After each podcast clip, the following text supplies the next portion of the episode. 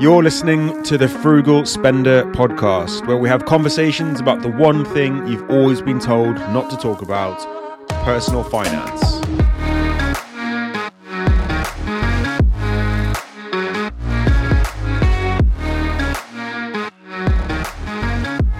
Hello, everybody, and welcome to the very first episode of the Frugal Spender podcast.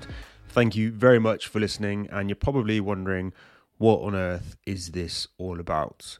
So, I have been creating content about money and, in particular, personal finance now for about a year and a half.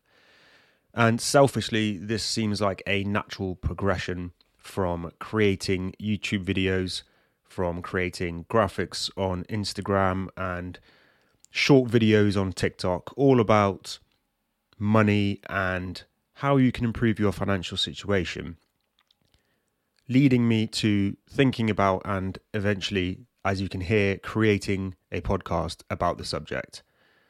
I consume content mainly in audio form, whether that's a podcast or YouTube in the background, whatever I do, whether it's driving, at the gym, taking a walk, even having a shower.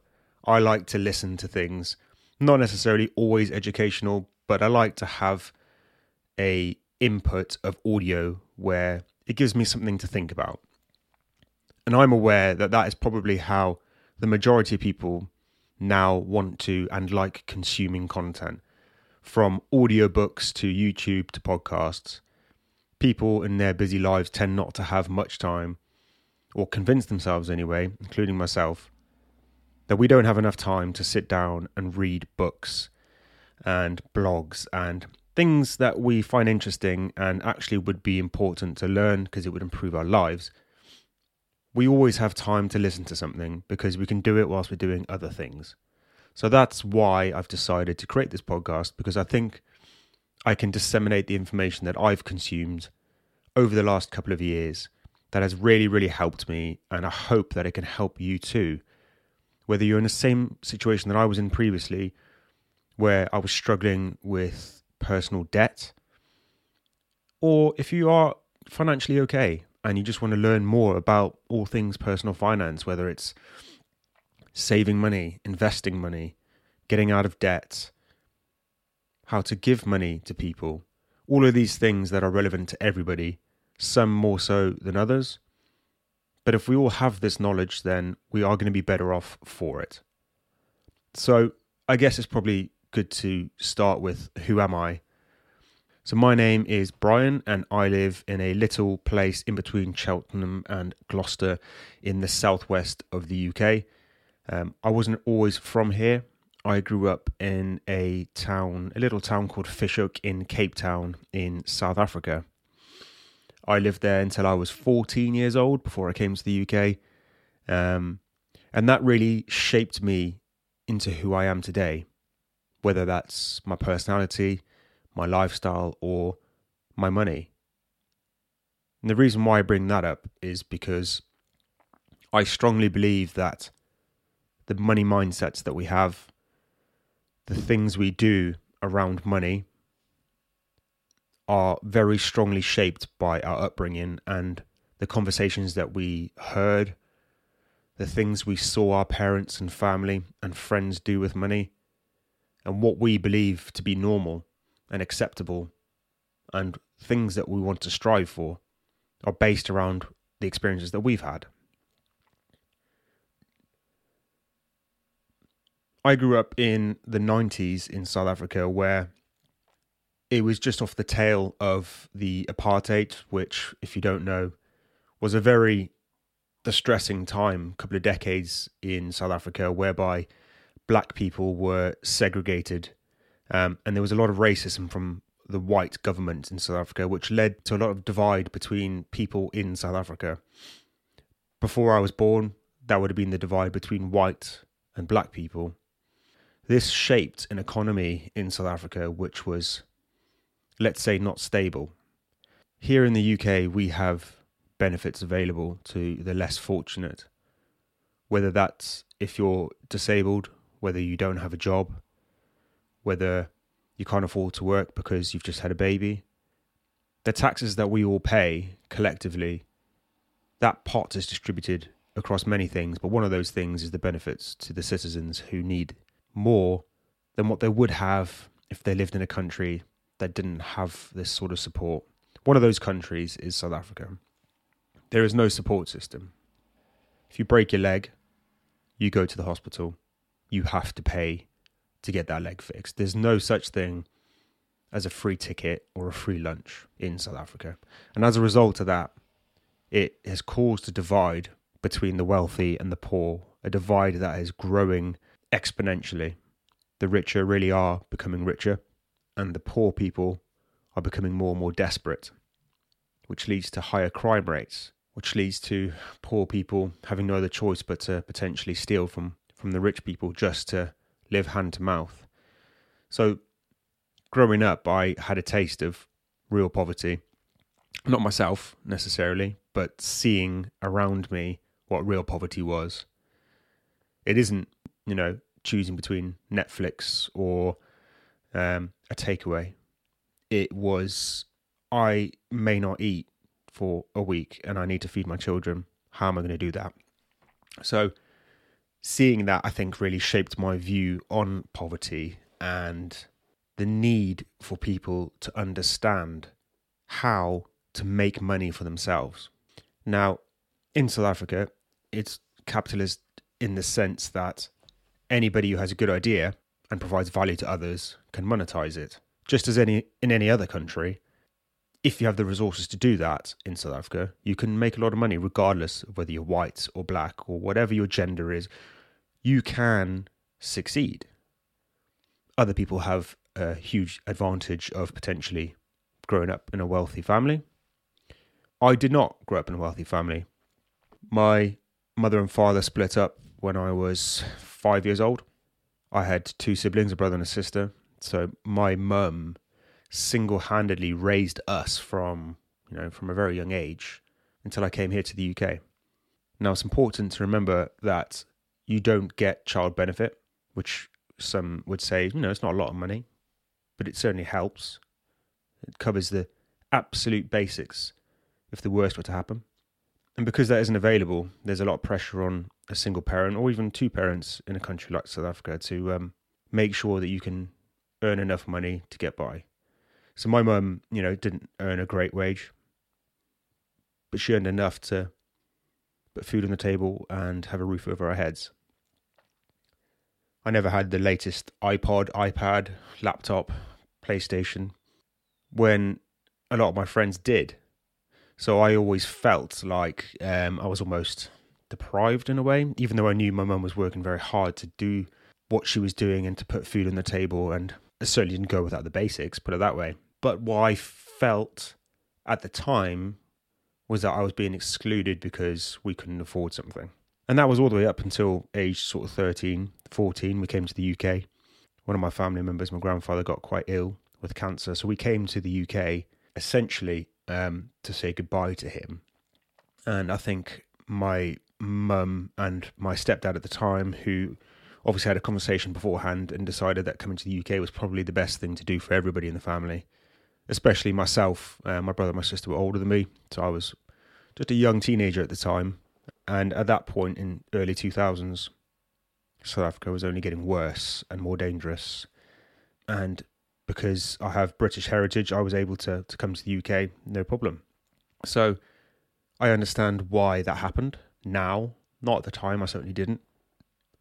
But we went from a country that is third world country, historically quite poverty stricken, to the UK, which is obviously one of the wealthiest countries in the world, with not a lot of money between us to start a new life. So again, the cycle started again, whereby my mum took a pretty entry level job, um, and they were able to purchase a home, which in itself is a, a huge feat. But again, what it meant was when I went to school, is I was almost the bottom of the food chain again for what I had.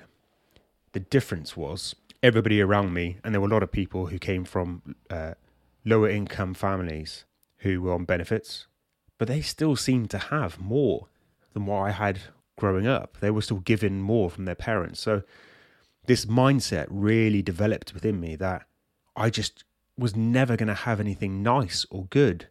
And it made me want it more. Fast forward till I was 18, my mother moved away to Dubai. She got offered quite a good job out there, and I was 18 years old. I was kind of forced to make a decision do I go to Dubai with my mother and on paper probably have a really great life in the sunshine and in a tax haven and you know who knows what would have happened if I made that decision but I didn't I decided to stay in the UK because I'd started a job um, as a bartender made some friends um, and I thought no I'm going to stay here and see you know see what I can do. Fast forward then 11 or 12 years um, I'm 28 years old. I've been with my partner Georgie for almost 10 years at this point and we have a young daughter Isla my partner Georgie was always inherently intuitively good with money, annoyingly actually, annoyingly because she never really learned about it, but she just she was just very good at at just managing money. And there's no reason why, but she just obviously was just a bit risk adverse, was always good at saving a bit of money, putting it aside. Never had a credit card. Was always just good with money. And I, I based on my previous mindset with money, as soon as I was able to earn it, from the age of 18 when my mother moved away, I would spend every single penny, every single penny I got. If I earned £600 one month, I would be down to zero within a couple of weeks. I wouldn't buy expensive things, but I just knew I had money there and it was burning a hole in my pocket, so I would just spend it. I think that really does come from my younger mindset of I never really had anything given to me by my mum or dad. So now that I have the opportunity to do it, I'm going to do it. I'm going to buy what I can afford, right to the to the roof of what I can afford. You know, if I want a TV and I've got six hundred pounds, I'm going to buy a six hundred pound TV. And I think a lot of people listening to this can probably resonate with that. When you get paid, you quite often mysteriously get your balance down to zero. Some sooner than others, but by the end of the month, people are normally looking forward to getting paid because things are getting a bit tight, or you live to your means, is the old saying, and it's very true. Regardless of what you earn, you always, always live to your means.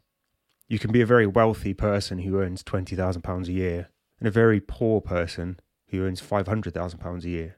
Because if you earn £500,000 a year and you spend £550,000 a year because a lot of credit's available to you on a credit card or loans, you're minus. If you earn £20,000 a year and you can live on 10 and you're investing £10,000 a year, you're going to build up wealth very quickly. It all comes to how you view money your thoughts around it, and your future goals. Now, we could go very deep into this subject, and we will across the span of future episodes. But what I really want you to think about is money mindset and what it is your mindset is. There's going to be positive and there's going to be negative elements to, I think, every mindset. Everybody's different. But if you made financial decisions leading up to this point today that you can probably attribute to your upbringing or your discussions with your family or your lack of discussions with your family. So my mum growing up never discussed money really. I didn't know what she earned. I never saw her budget. I was never really given pocket money to learn how to manage my own money and was told, you know, put put a little bit aside for the future. Dare I say we almost lived hand to mouth. So our our vision for the future was was only a couple of steps ahead. You know, people talk about time horizons and when you have money, you have the ability to look further into the future because you know you've got stores of money to plan for the future. And for me, this is a big reason why people with not a lot of money have a YOLO mindset. Because if you haven't got a lot of money, when you get it, you do want to just live for the now, enjoy it because you have it. When you have quite a lot of money, you understand okay, I can eat, I have a roof over my head, I have a car, I can put fuel in that car. I can heat up my house with electricity. I can drink the water. And I have more money left over, even after I do a couple of things that potentially I just enjoy for the sake of it. I have money left over. So, what am I going to do with this money? Which often leads to people to think about the future. I'm going to save it. I'm going to invest it. I'm going to buy property with it. That's a luxury of having so called spare money. When you don't have that luxury, you're not thinking about that. You're just thinking about, I have this money now, I might not have it again. YOLO. Let's go out. Let's go get drunk and waste all this money and have a great time because memories, memories, memories. I get it. I've been in both of those situations. I really have. Only two years ago did I start learning about money. The mindset that I had with money led me to a point where I was spending money on a credit card that I didn't have. Now, like I said before, I started my career as a bartender at the age of 18. And you might laugh me calling that a career, but I really actually did make a bit of a career out of it. I worked for TGI Fridays in uh, the southwest of the UK from age 18 to probably 23, 24. I worked my way up to uh, what's known as a master bartender, which is quite an esteemed acclaim within the company. There was only seven in the UK, actually at the time, only seven in the world. So I spent a lot of time doing a lot of research, learning about bartending, doing competitions in the UK. Um, 2012, I believe it was, I became the second best bartender in the UK.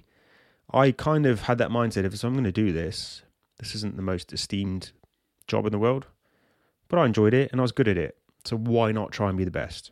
I was very close. I only came second. But the point is, I put everything into it. I did make what some would say a career out of it because I enjoyed it. There was progression in it for me up until the point where I realized I was 25, 26. Um, I had a young daughter. I wanted to do something that had a hu- you know a future that would be safe in a job that I always wanted to do. And for me, that job was being a police officer. It's a bit of a different job to what I was previously doing to a certain degree. I was well equipped to deal with conflict, as you do with drunk people quite often. And I wanted to make a difference. I wanted to help people, which is the cliche answer that everybody gives when they become a police officer or want to become a police officer. But it is true. If you know any police officers or you potentially are one yourself, you would definitely know what I'm talking about. This is a quality that not only the police, but any public sector employee will have. It's a thankless job. When you join the NHS, you know you're not going to get paid amazingly, but you're going to affect people's lives in a way that, yes, it's going to bring you some sort of element of joy, but you're going to make some sort of difference to the world. And that for me was a big driving force as to why I wanted to join the police. So at the age of 28, I got accepted into the police, which coincided with quite a big pay cut from around about 30 grand a year down to 19 grand a year. It's quite significant when you've got a mortgage that's based on your 30 grand salary and also my partner Georgie's. And it also coincided with, for some reason, I thought it would be a really good idea to start gambling money. And I say, you know, that's strange. It wasn't strange. It made perfect sense because my mindset was I don't have a lot of money.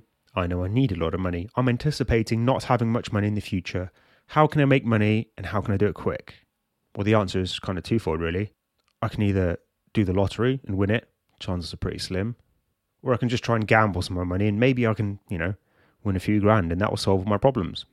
So I went for the latter, which in hindsight, they're both gambling, really. But I went, I just, I mean, I never really gambled much previously. I had no idea what I was doing. So stupidly, I, uh, I had no money spare to gamble, was had afford to lose, but I had a credit card that I'd built up credit from when I was younger, which was poor credit. Um, you know, from the age of eighteen, I never really managed money well, as you can probably tell. Um, and as a result, I had a I can't remember what the name the credit card was now. It was one of those credit cards that help you build up your credit score. So anyway, I used that credit card. I think I put a hundred pounds maybe into a William Hill, and I made a few bets. And for some reason, I decided to choose basketball as the sport of choice to gamble into. Now, I'm five foot eight on a good day, so I can assure you basketball is not my subject. But I strangely began winning. I, I, I started choosing the right team that was going to win. And, and this wasn't like the NBA, this was just like Indonesian basketball games that were happening at two o'clock in the morning. These were not pr- high profile games, but I was betting on who was going to win and the goal difference between the two, or the basket difference. That's my limited knowledge of basketball for you there. And for some, I've still to this day have no idea how I did it, but I got up to close to two thousand pounds in my account. This was over the span of about three or four months, and I was plus two thousand. And I thought I've cracked it. This system, I why is nobody else doing this? This is really easy. Um, and I think that's quite a big story for a lot of people who who struggle with gambling is that initial bit. You know, if I'd lost that money, maybe I wouldn't have put any more money in. But it was that, oh, I won some money. Oh, maybe I can win some more money. So kind of that idea of living to your means. Once my balance got up to about two thousand pounds, that to me was my that I that's the money I had now. That's that's what, what I have. I want more. That's not enough. I want more. But if you said to me in the beginning, you know, here's two thousand pounds, I'm putting in my bank, I'd went, oh, I feel significantly more, you know, wealthy as a result of this. But because I just gradually won it over a couple of months, I was like, this is just this is it's not enough. I want more. I want more. And that sort of greed definitely came from uh, this mindset that I previously had with money, my lack of knowledge about money and and how to manage it and what money really was. So a long story short, I lost that two thousand pounds pretty quickly afterwards. You know, the tables definitely turned, and over the span of another three, four, maybe five months, I had maxed out my five thousand pound credit card and another, I think, five hundred pound credit card that I had as well, with low balance on it. So I had no money available within those, and I was on a very low salary for the foreseeable future. And I hid this all from my partner, which obviously, in hindsight, not a smart move. But I'm forever grateful for the person I was at that time. And I'll tell you why. I wouldn't be making this podcast had I not reached that all time low. I would never have been forced to search on YouTube or Google, how do I get out of debt? How do I learn to be good with money? How do I learn to manage money? How do I get out of this horrendous hole that I'm currently in? Now, I can remember distinctly the lowest point where I was sitting on the sofa. I felt alone, I felt ashamed, I felt trapped, I felt useless because I'd put myself into the situation. I had no idea how I got there. Well, I did know, but I couldn't quite believe that I'd put myself there. And I'd done it in such a way that I didn't include my partner.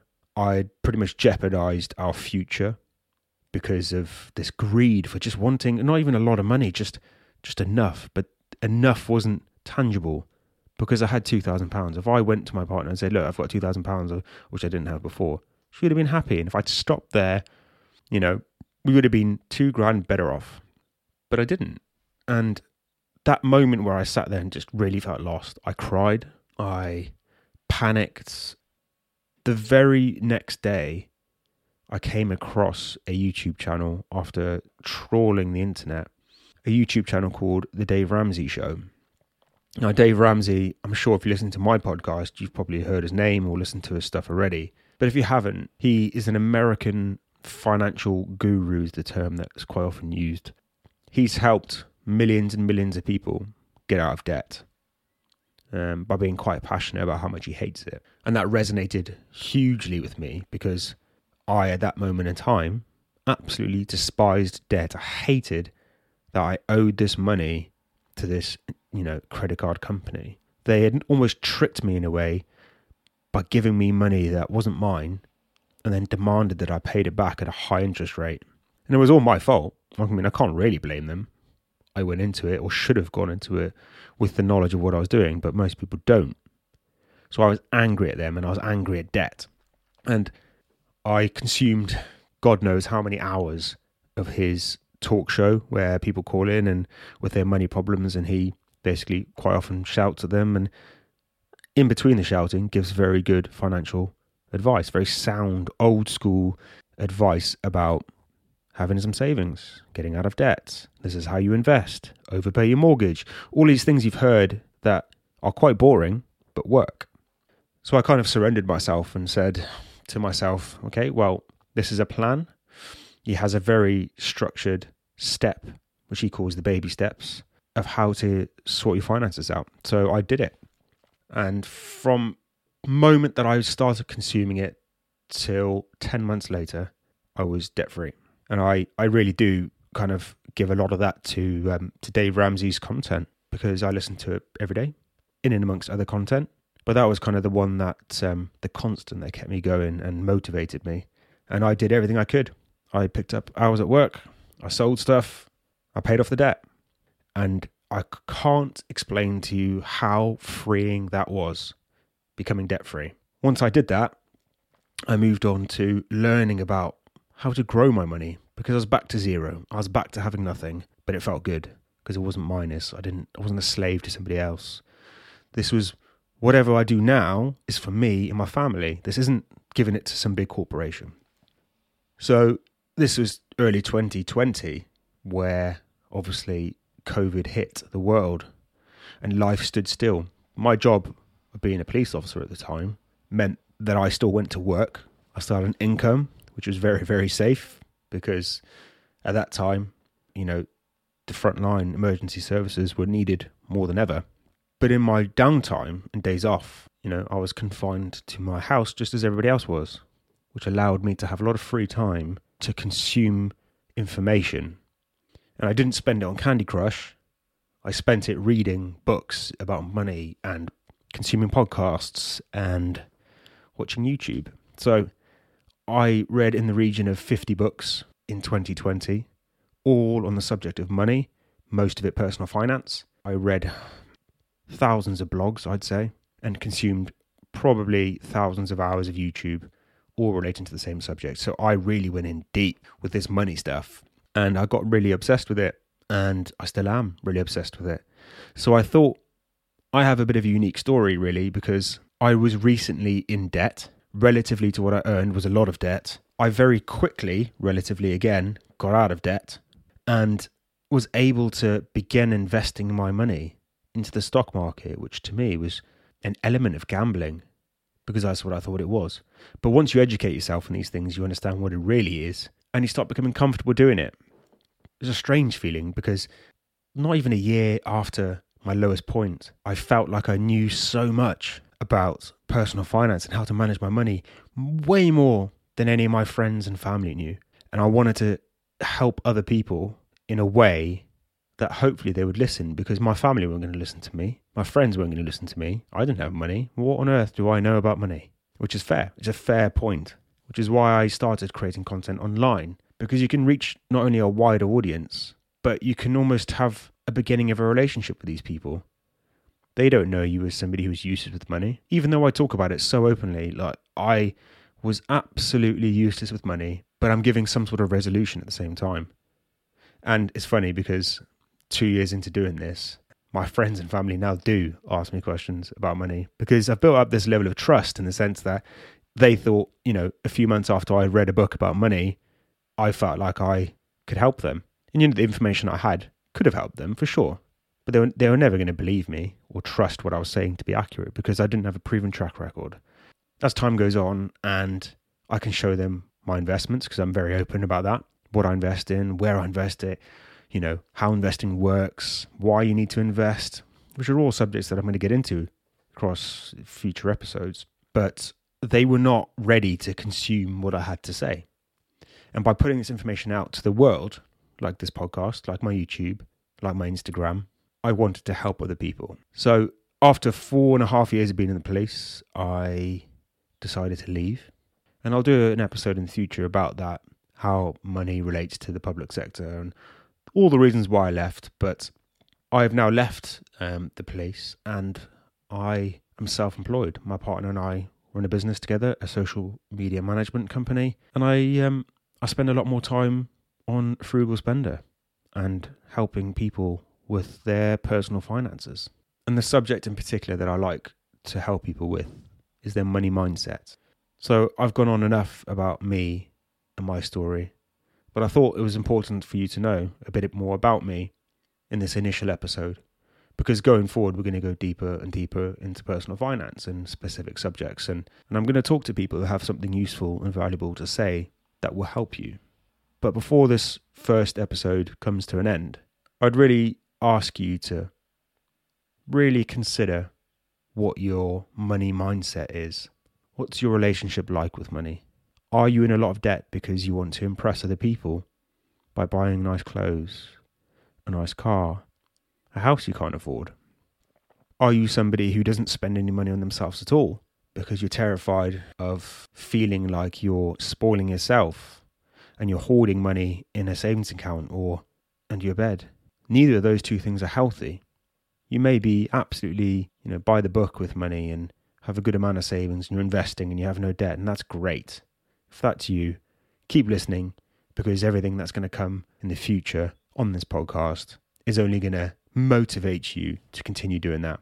But you're probably listening to this and you're thinking of at least one one thing you do with money that is potentially not healthy or is not coming from a good place. Now, I'm not perfect, but being conscious and aware of these things is going to help your situation and over time is going to make you wealthy for the good for good reasons, not just for the sake of having money, but having money for the right reasons.